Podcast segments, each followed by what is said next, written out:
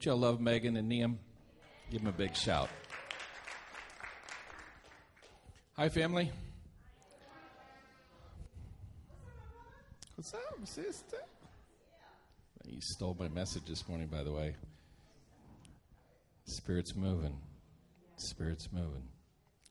Lord said to uh, do a proclamation uh, over the family this morning. So, one of the kids in here while we did this, okay? Now, this is going to take some courage. This is going to take your involvement in an act of faith, all right? We can believe something, but until we do something on that belief, the power is not released. You understand? Remember last week when Karen got up here and the other ladies got up here and they saying you have to do something, I, but you have to do something. All right? So we're going to release a blessing on families this morning. All right? Who would like to bless their family this morning? All right, I'm going to ask my whole family to stand up if you can. A whole family to stand up, kids and everything. All right. Now I want you to all be still. I'd like you to close your eyes. And what Jesus told me was that the Spirit of God was literally going to walk around and through your family. Spirit of God, walk around and through our family. Walk around my children. Walk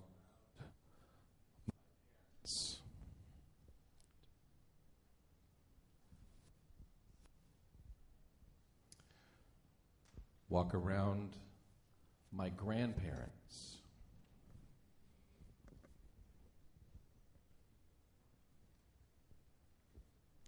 Spirit of God, walk around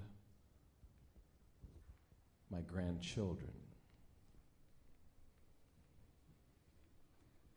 The children that are in this house, Father, walk around them. Inhabit our praises. Father, there is a lot of hurt, there is a lot of disappointment in the family unit. But we speak to those dead family relationships and we speak life into them. Spirit of God, blow on our families. And we speak life into the dead relationships that are our families. We speak life into the wombs. I got very specifically this morning that we are to speak life into the wombs, not only to the natural women's wombs. I believe that there is a creative miracle happening with everybody that can hear my voice of a natural, supernatural healing of the wombs of women, but also the wombs of the spirit parent. The body of Christ has not been producing sons and daughters. And we need to waken our spiritual womb to not only create spiritual children, but to raise them. And Father, walk around that spiritual family. Walk around us. Now, here's your courage. If you believe what I've just spoken out, I want you to do something to release that faith. Either come up here, raise your hand, come to the altar, do something to release that. I believe that the body is hearing this, but you need to do something with courage saying, Lord, I believe you. I believe you. Now I'm going to do this. Whatever it is, come to the front, go to the go to the aisle here, raise your hand, speak it out. I'm going to be quiet here for just a minute, and you guys, you release it.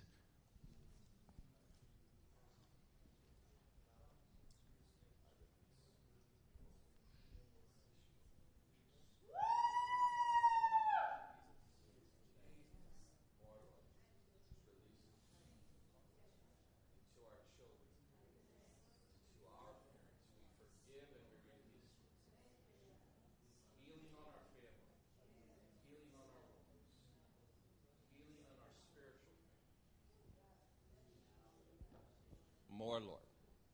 More, Lord. Now praise Him. Now praise Him. Come on, people. Praise Him. Praise Him.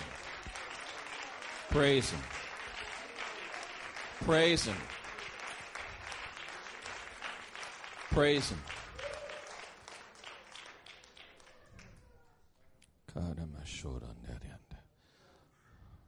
According to your faith, people. Somebody said that. So, who was it? Somebody said that. They ought to put that in a book. According to your faith. I'm telling you, womb babies are going to come from places that you didn't think were able anymore. From the dead places.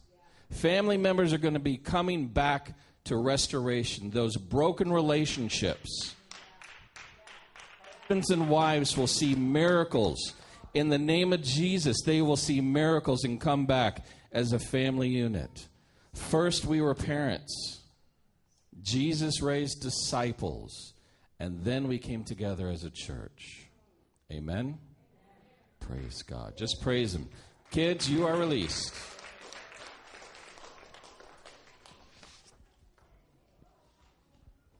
Have a seat if you can. Hallelujah. Kinnears. You have a testimony. Would you be bold enough to come, Randy and Karen? Looks like you have a child with you. Boy, that happened quick. Man, I believe in super. Wow. From white white parents comes a beautiful black child. Randy and Karen had a test this week, guys, and they're going to Let's give them this uh, microphone over here. Y'all come up over here, if you don't mind, on stage. Y'all know the Kinnears? They're awesome. So I'm going to hand it over to you and just tell us a testimony of what happened on Thursday morning. Well, Thursday morning, uh, I get up as usual, and Randy was already at work, and I went out to make my coffee. And um, a lot of you know that our son Matthew lives with us. He's 20. And um, I thought he was at work. He's supposed to be to work at 7. And um, the front door was unlocked, which is typical. I know that's how I really usually know that he's gone because he leaves it unlocked. And his bedroom door was closed, which was the norm. So I was making my coffee. And in the middle of making my coffee, something told me to go in his room. Um, and I went in there. And he was on his bed, flat on his back, um, and my initial reaction was, I'm going to kill you, Matthew. You're late for work again. And then I went over to try to wake him, and I couldn't wake him up, and um, he wasn't breathing at all. So I went to pick up his cell phone to call 911, and it was dead. So I frantically went to find my cell phone and called 911. And while we were waiting for the ambulance, the dispatcher had me do um, had me drag him onto the floor and do chest compressions on him and got him breathing again. And uh, the ambulance came, and he was still breathing, but he was not conscious. They couldn't get him to wake up, and so took him to the hospital. And um, he had overdosed on heroin. And um, it's just, I, there aren't really any words to say, um, you know.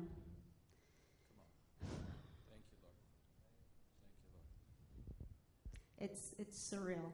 But God was just in the midst of it because I I knew to get people praying because I know that you know, somebody said something to me once that if God has anything to do with your life, then He has everything to do with your life. And I believe that with my whole heart now. And I believe that uh, that God saved him that day because He has, you know, far greater things that He's doing. And I, I couldn't have said this even a month ago. Um, the level of faith that, that God has given me over this last little bit has just given me just, uh, you know, when God is with you, you just know it. You can't even put it into words. And it's almost, I don't know. Come on, Karen. Good. I just want everybody to know the reality of God and what He is doing, you know, in this place and in each one of us individually and in our families.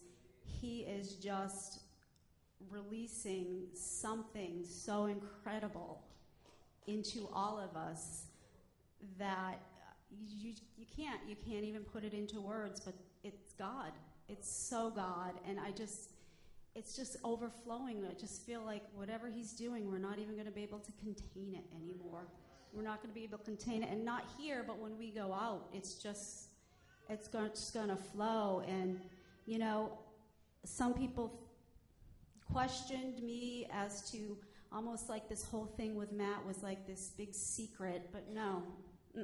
I don't want anything to be a secret of God's goodness and God's faithfulness.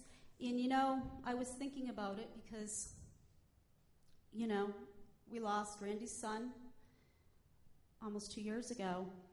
And had we lost Matt, God was still good. God will always be good, no matter what, no matter what we're walking through. But, you know, it's life i just want to be real with people and and this is something that happens far too often you know and i just want everybody to know that you know god is with you through everything you know So is, is Matt at home now? Yeah that's And how's he doing? yeah so anyways he was um, he was on a breathing tube at the hospital. He was unconscious. They couldn't wake him at all.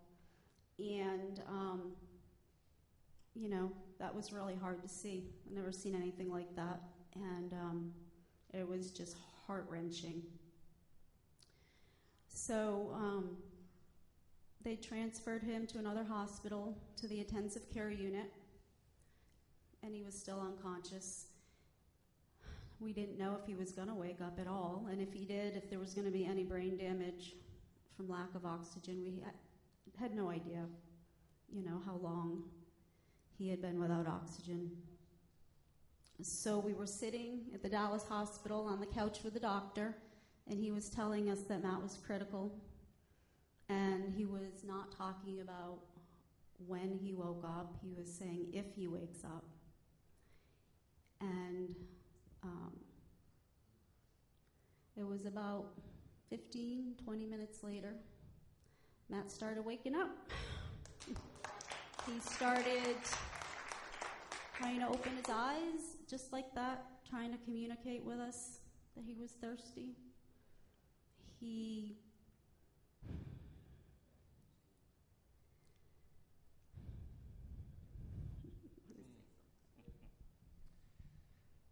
Yeah, you know, the enemy, the enemy really is after one thing, church. He's after our faith. And uh, what, what amazed me throughout this, the last 72 hours or so, was just a new level of watching the body of Christ come together. And immediately people show up on the scene and just pick up our kids at the house. And I'm not going to name names, but you know who you are because I'll forget somebody, and I hate doing that. So just awesome watching the body of Christ come to the scene and, and just whether it's through prayer or picking up our children or then them going to everybody's house and feeding them. And we were able to deal with this without worrying about that one bit because we knew the body of Christ was coming together. And I'll be honest, it was very, it was an odd thing. It reminded me of in the upper room when everybody was specifically, it, the, the Bible says they were all in one accord. And I felt like it went from bad to kind of worse pretty quick. And then all of a sudden, it was like the switch just flipped. And like Karen mentioned, the doctors were going from, it was really a sober conversation, and they were talking about not when he wakes up, but if he wakes up. And then, literally, within like a 10 minute period, this other doctor came in. And I don't know, I didn't even get a chance to thank this doctor or talk to this, but this older doctor came in, little wiser than the young guy.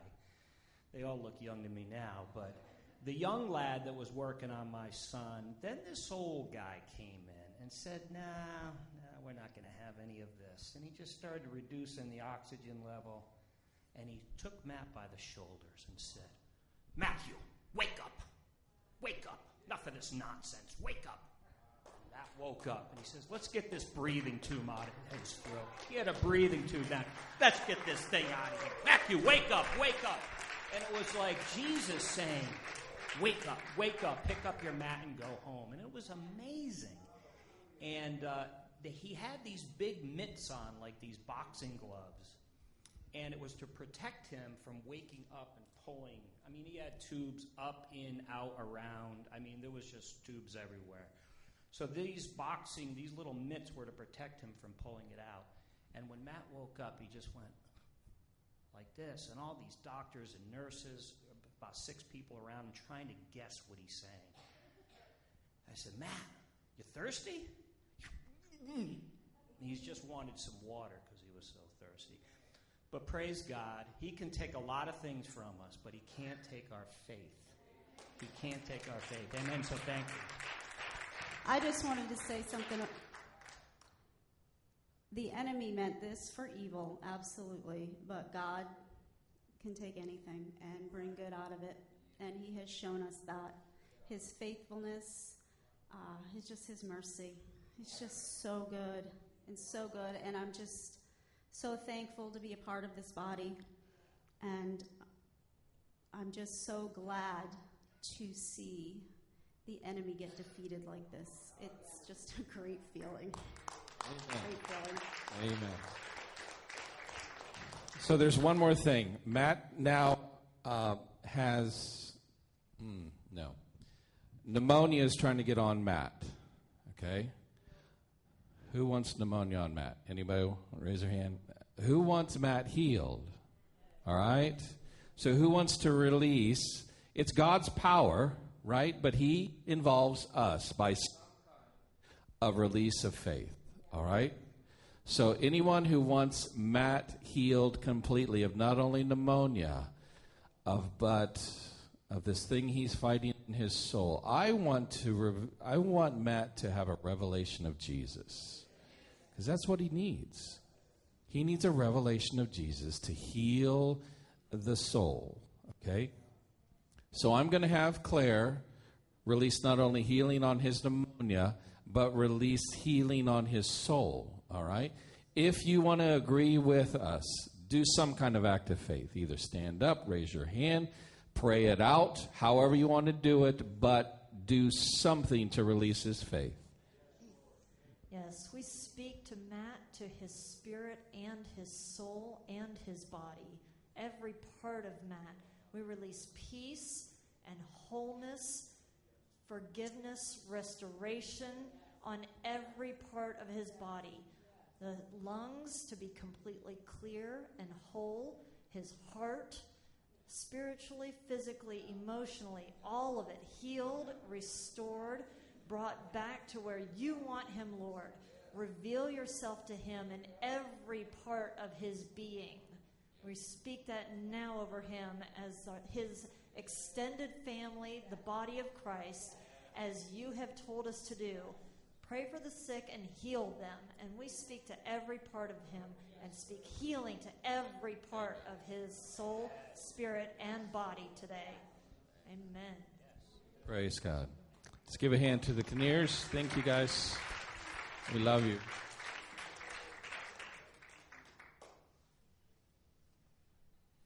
Wow. Isn't it good to be in God's house and be with the family?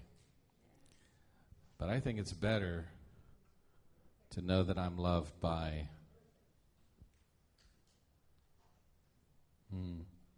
That comes later. God.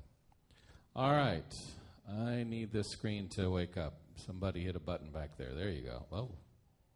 See if that works.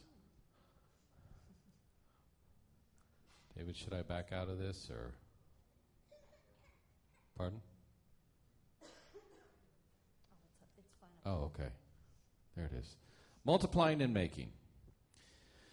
Okay, I want to tell you a story about a family out in Washington State. All right? This guy's name was Red. His last name was Delicious. You can laugh now. Red Delicious, Washington State. And he met this cute little redhead, and they fell in love. And they started having a family, and they multiplied. Sooner than later, they had a whole bushel full of kids. Now, my question to you is what is the Apple's equivalent of DNA from the kids to the mom and dad? Would it be the same? Right? It would be kind of the same, right? Because those kids were made in the image of Mr. Red. Delicious.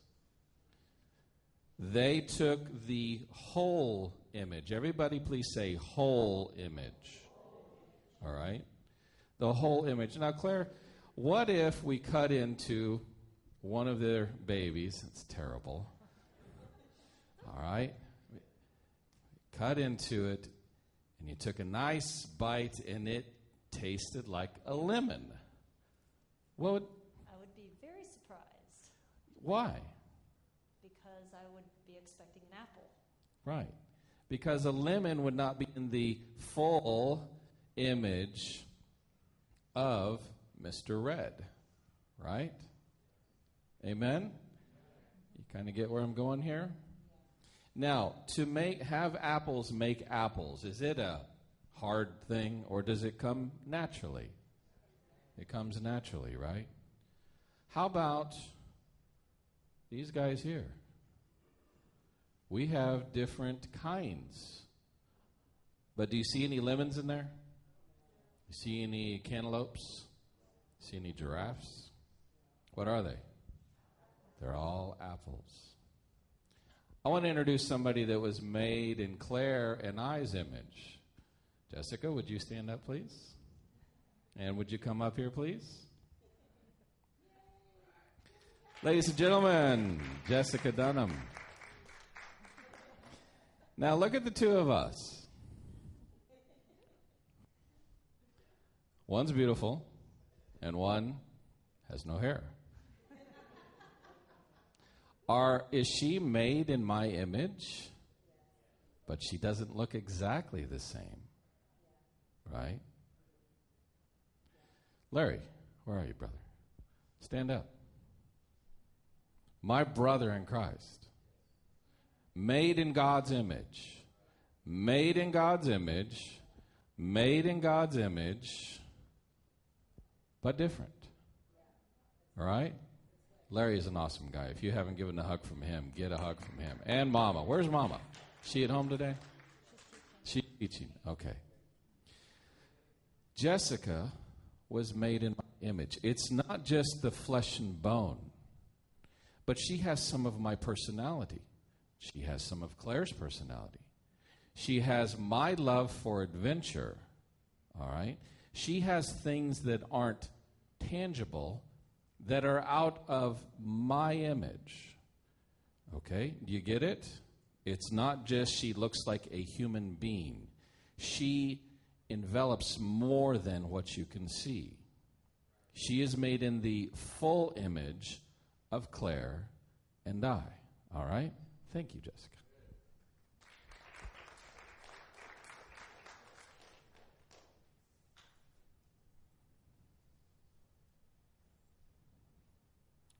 So, Claire, back in uh, Genesis, just after the, uh, what's it called, uh, concordance? No, the table of contents, right. Genesis 127. Can you read that for us, babe? Genesis 127. So God created mankind in his own image. In the image of God, he created them, male and female. He created them. I think it's so cool. This scripture came before Eve was even on the scene. What? Like God knew or something?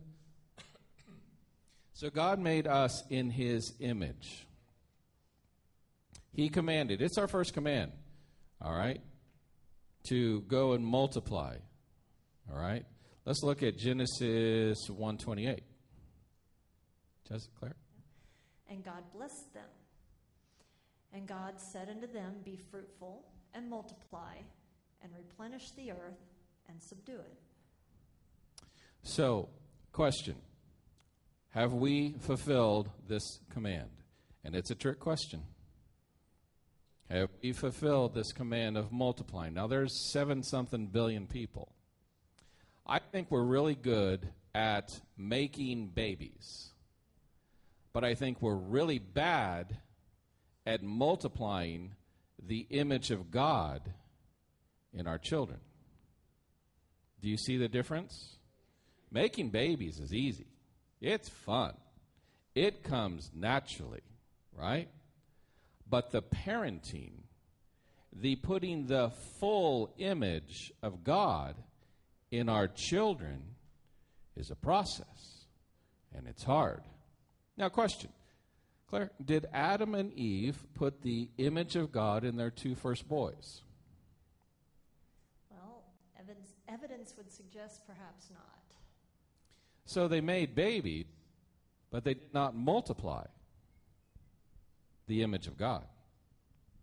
All right?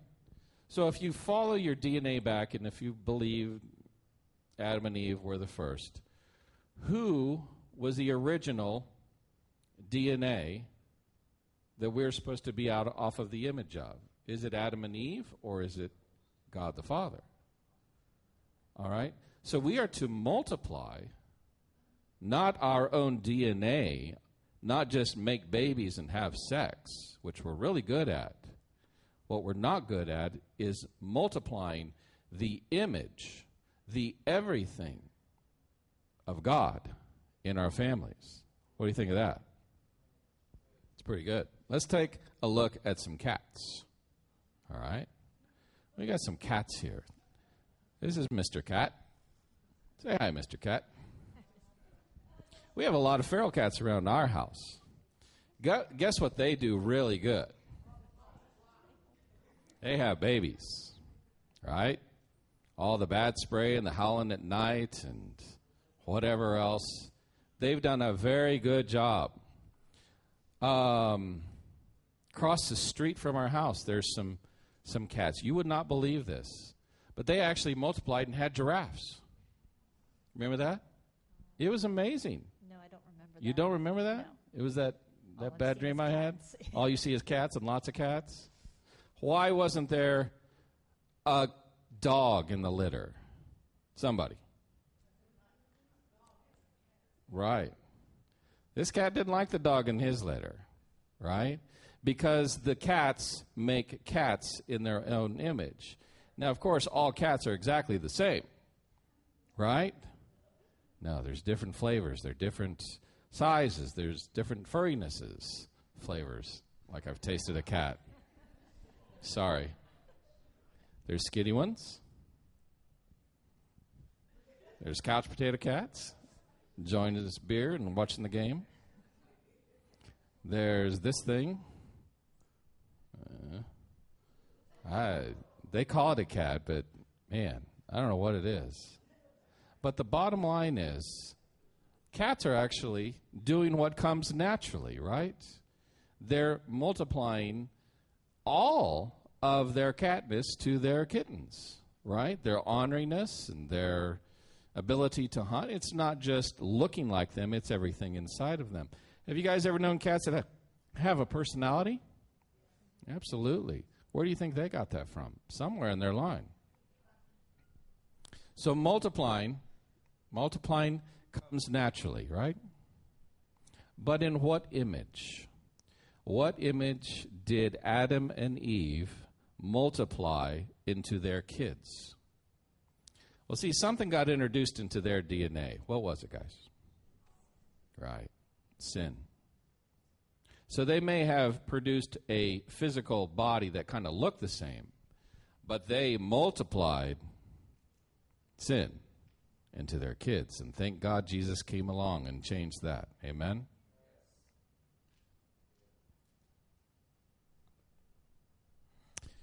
We already read that. So, Claire, if parents can have babies, but they decide not to have sons and daughters, and this child ends up not having parents, what is what is that called? Well, um, there are orphanages for those Right. kiddos. They're orphanages. Can you tell us a story about your mom? Um, my mom actually grew up in an orphanage here in Texas. Um, we don't know the whole story because she ended up there when she was uh, around six. But she's told me just a couple of things about her experiences there. And, you know, didn't talk about it much. But one of the things that she talked about was when she got sick once, she went to the infirmary and they had a teddy bear there that she could borrow to snuggle with when she didn't feel well. She didn't have much of anything. Now, she had food and she had shelter and she grew up, um, but that was about it. She was alone. She didn't have real parents. There was somebody who ran the orphanage and fed them. And um, just this morning, God brought to my mind how are children fed in an orphanage versus, you know, we talk about getting spiritually fed. I was like, all right, think about that for a minute. And in an orphanage, do you think the kids get to choose what they want to eat? No. Are you kidding? There's a bunch of them and there's a budget to be considered. Might not be very much money, and you'll eat what's put in front of you, and you'll be thankful that you have food and you're not on the street. Now, if you're in a family, do you get to make requests? Do your parents care if you like the food or not? Generally, yes. Now they're going to make you eat, eat your vegetables because it's good for you. And they might not ask your opinion all the time, but they will generally at least consider what you like or don't like on a regular basis. They're not going to make you eat things you hate every night. There's budgets to be considered, of course, but parents actually care about what they're putting into you and not just that you're getting fed. And so that was just kind of a, a revelation of the difference between an orphanage and a family. Is when you're in a family, you can make requests. Your individual needs are met. The parents actually care about what you need and actually even what you like and what's good for you. And they may give you food that you don't always like, but it's because it's good for you. Yeah, you have to eat your vegetables because I want you to grow big and strong. But in an orphanage, there isn't that level of what would you like to eat today? What do you need to eat today? Yeah, you can have a treat over here. Things like that. It's just, I'm going to keep you alive, kid, because that's all I can do because I've got 40 of you or 20 or however many. It's all I've got. I've got food for you, but there's no choosing here. There's no individualization. It's you get what everybody else gets. So are, are we kind of distant on the orphanages? I mean, Absolutely not. no children on the street. They Right. are taken care of. They are fed. Right. It's a good thing. So we're not making fun of orphanages here because I think it is a mercy act that was appropriate at the time. We've moved to a foster system now, all right? We're not dissing on the orphanages, but it is kind of a result of parents not doing their jobs. Parents not doing their jobs brought forth the need for an orphanage. Now, y'all help me out. Describe kind of an old time orphanage for me. What, what would it look like? Anybody? Big house, right? Big building, all right? Huh? Lot of beds, lot of seats, lot of individuals coming into a large building. How many people was it run by? Not very many. One, one to three. All right. Now, do you think those adults that were running it really cared for the kids? Some of them did. Some of them maybe did it for the money. Maybe they were cruel. Maybe they were kind. But how can you spread yourself out so thin, one or two people with 20, 30, 40, 100 kids? Now, it was an act of mercy to get them off the street and feed them. But it, this is not the model of a family. This is not a model of the family. I'm so grateful that the orphanage was there to help save the child, but it's not the perfect model. Now, that was a grace at that time, all right? But things are changing. People say things are changing. From living in a big house where a hundred people meet and are led by a couple of people, things are changing. And we're going back to the grace of the family.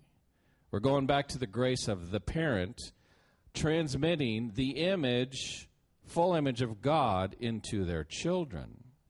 Amen? Matthew 28 19, babe. What does that say? So go ye therefore and make disciples of all the nations, teaching them to observe all things whatsoever I commanded you. What does that word make really mean to you? You have to do it. Yes, ma'am. No. When you make something, you are creating them. It's a creative process. When you go and make disciples, you're not dragging people along, you're creating something. It's a good word, people. The the love of God isn't going to like if you don't do this or else. It's hey, let's create something. Let's not just to create a spiritual baby, but let's start making them into sons and daughters, maturing them to be what? More parents, so that they can do the same and they can do the same. Amen? That's good. Spiritual parenting creates spiritual kids in the image of Jesus. That's discipleship, guys. All right? We had a grace for a time of church, everybody meeting in a, in a building, all right? That was the grace that God had given us. But I believe the future is holding a change, a paradigm shift, where yes, we're still going to meet and worship Jesus and everything, but it's going to be a place where parents, spiritual parents, can create spiritual kids. Um, the way I like to think of it is James and I live together with our two girls right now in our house, and we live together every day. And we talk to each other every day, and we do life with each other every day. Jessica, how's your day? Jordan, how's your day? How was school? And we're really involved in their lives. And then on Sunday, we come and see our extended family the aunts, the uncles, the cousins. That's good. I mean, good times, right? Yeah. When you get together over the holidays and the family's there, play games together, whatever you do as a family. So you've got your core family, your nuclear family, the ones you see every day. And then there's the extended family. And you hear, oh, yeah, so and so's pregnant, yay. And, but you're not seeing that person every day. You know, it's kind of that way where you've got your family, your people that you really depend on day to day, and you've got your extended family that you depend on when you have an emergency. And you call the aunt or the uncle, pick up the kids, we have an emergency. Right? That happened this weekend. Amen. So let me ask you this: What if a couple, what if a parents um, had ten thousand kids? There's a big family. Wow, right? What if this family over here, they had a big family? It was two thousand. We have two thousand kids in our family. Could those parents take care of those kids? No, right? So about what size of a family? Don't look at the Orozcos. What size roughly? Right, three, two, three, four. Right in a in a family. See, I think that's what we're graced for as spiritual parents. We're we're graced to start creating, start making, start feeding into two or three people. Right? But it's for the purpose of growing them up so that they can start feeding into two or three more people. You get it? Now, do we assemble together? Do we forsake the assembly of the saints? Absolutely not. This is not a replacement. But we need to get back to the core. Amen? Let me ask you this What came first? The disciple or the church? Hmm. The disciple or the church? The family or the group? Right? I would like us to really consider changing our par- paradigm of thinking Am I really reproducing the image of God that has been put in me into other spiritual children? Am I reproducing? Am I being fruitful like Mr. Red Delicious? All right? And guess what? How does it come naturally? How does it come naturally to reproduce yourself? It comes through love. I love my daughter so much. Not only did we give birth to her, but we are instilling the image of God in her so that one day she'll meet Mr. Right and she will do the same that we did. Does that make sense? Now, apply that to a spiritual sense. You are going to have spiritual children, but the only way you're going to be able to reproduce or instill the image is because you love them, right? You love them and you pour into them, and it will cost you something. Amen? Amen. Um, when James was talking about um, what makes you want to be a parent. God actually brought back a story that, to me, it's always been just a cute little story of our son Jonathan. And uh, if you've known us for a long time, you might have heard this before, but we were on our way to a homeschool co op. I was driving, the three kids in the back seat, and all of a sudden, Jonathan pipes up and says, Mommy, I'm sad.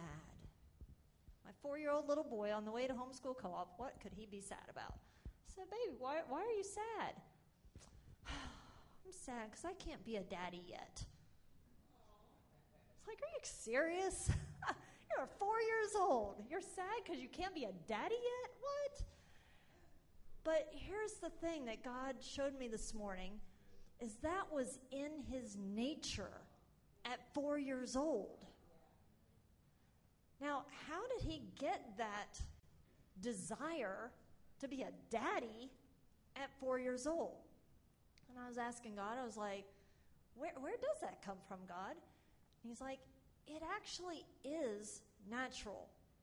When little kids play, they, they pretend, right? Okay, James, you be the daddy, I'll be the mommy, here's our baby. I mean, how many little kids play house? It's in them naturally to be parents it's actually in us naturally to be spiritual parents if you are born again. So, why isn't everybody naturally having spiritual babies? Well, okay. What what if what if all of a sudden you found out that you're pregnant? It's a surprise. All right. Some more than others. What would be going through your mind? What would you think, really? What would you think? Surprise, you're having a baby. Make, Okay, more- make more room. what did you guys go through? Starting over. Okay. Excitement. A little fear, maybe. A little, oh my God, this happened. Do I have enough money? Do I have enough resources? What other what other emotions? What went through your mind? What'd you say? You be nice, Antoine.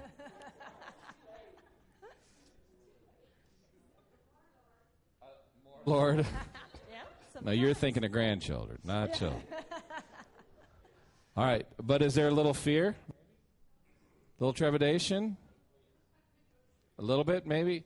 Is there a thought of, am I equipped to do this? Even I- if you already have a child, you might think, am I equipped to have another one and take care of two or the third one? Right? You look at your husband like, "God, you, you, too did this to me.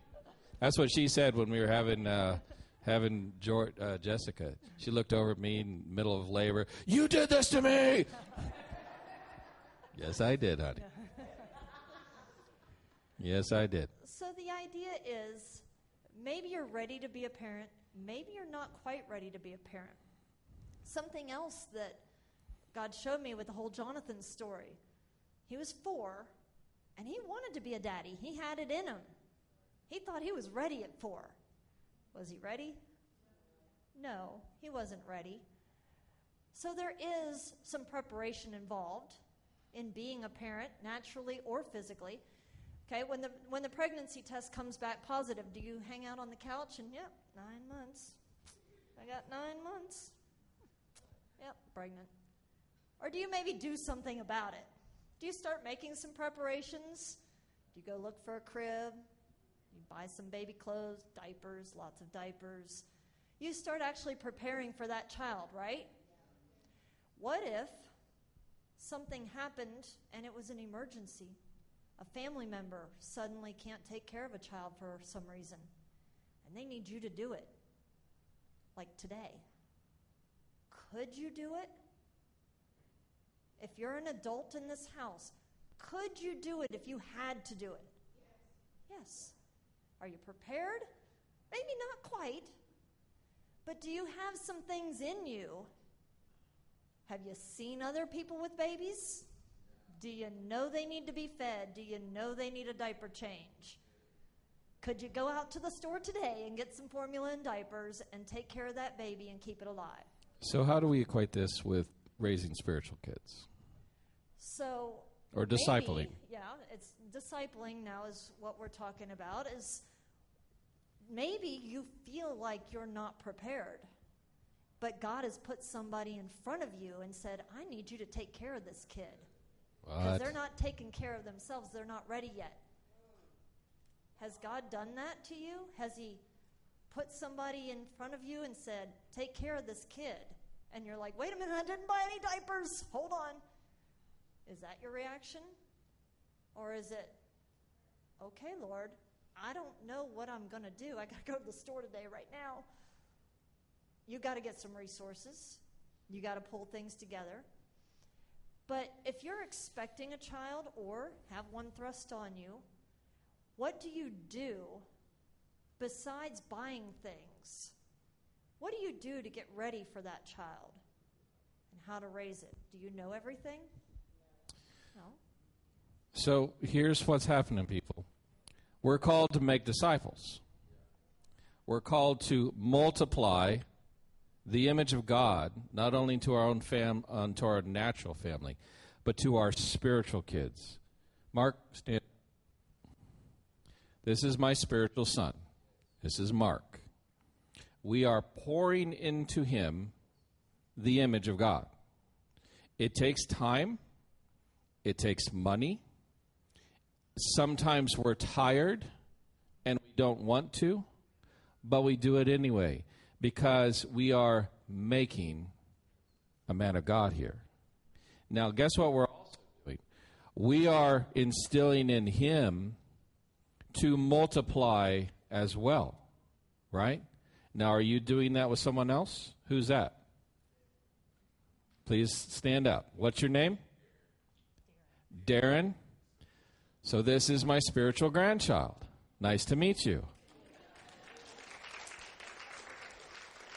Darren, did I know you were coming today? No. No. Who, who invited you? Mark. All right. So he is multiplying what I gave Mark, which others have multiplied into me. Do you see the genealogy? Now, I'm not going to ask you to raise your hands, but can you point to your spiritual father? Not Ray. He is a pastor, he, they're leaders. We honor them, we submit to them. John, Carol, right? Kathy, Dave, Kim. But they can't all be, that can't be, uh, Ray can't be everybody's spiritual dad. It, I'm sorry, it just doesn't work that way. Who is speaking into your life? And then here's a question Who are you multiplying into?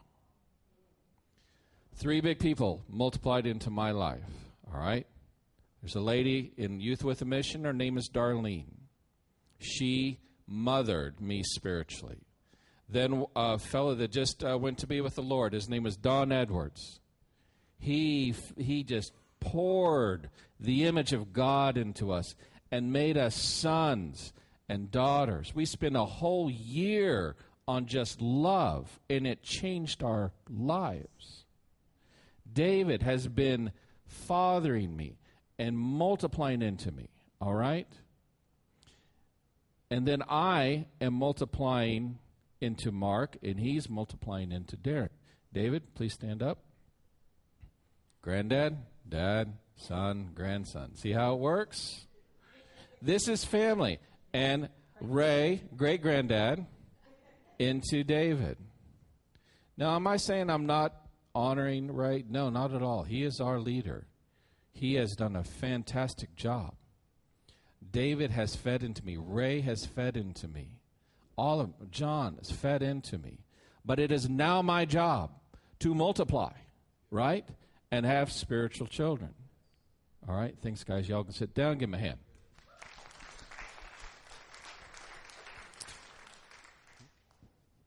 Multiplying sons and daughters and making disciples go hand in hand. All right? And on Wednesday nights, at 7 o'clock, Claire and I are going to start a series on making and multiplying. It's parenting principles, but it's going to be for your physical children, but it's also going to be for your spiritual children. It's going to be easy because they're the same thing. All right? The things you feed into your natural children are the things you feed into your spiritual children. I would like you to consider inviting other people that don't come to this church. They don't have to attend here, all right? Starting at 7, we'll have you out at 8. I know it's a school night and a work night, but consider coming and being with us on uh, at 7. All right. Now, there is a big announcement that uh, Ray wants to make. Uh, we're going to. Um, we're going to hand it over here in just a minute, but I'd, I'd like you guys to just uh, um, bow your heads, close your eyes, and we're just going to seal this message. Father, thank you for the revelation that you are a good, good, good dad. And you put a lot of your image into us already. And we don't want to multiply sin, we want to multiply you.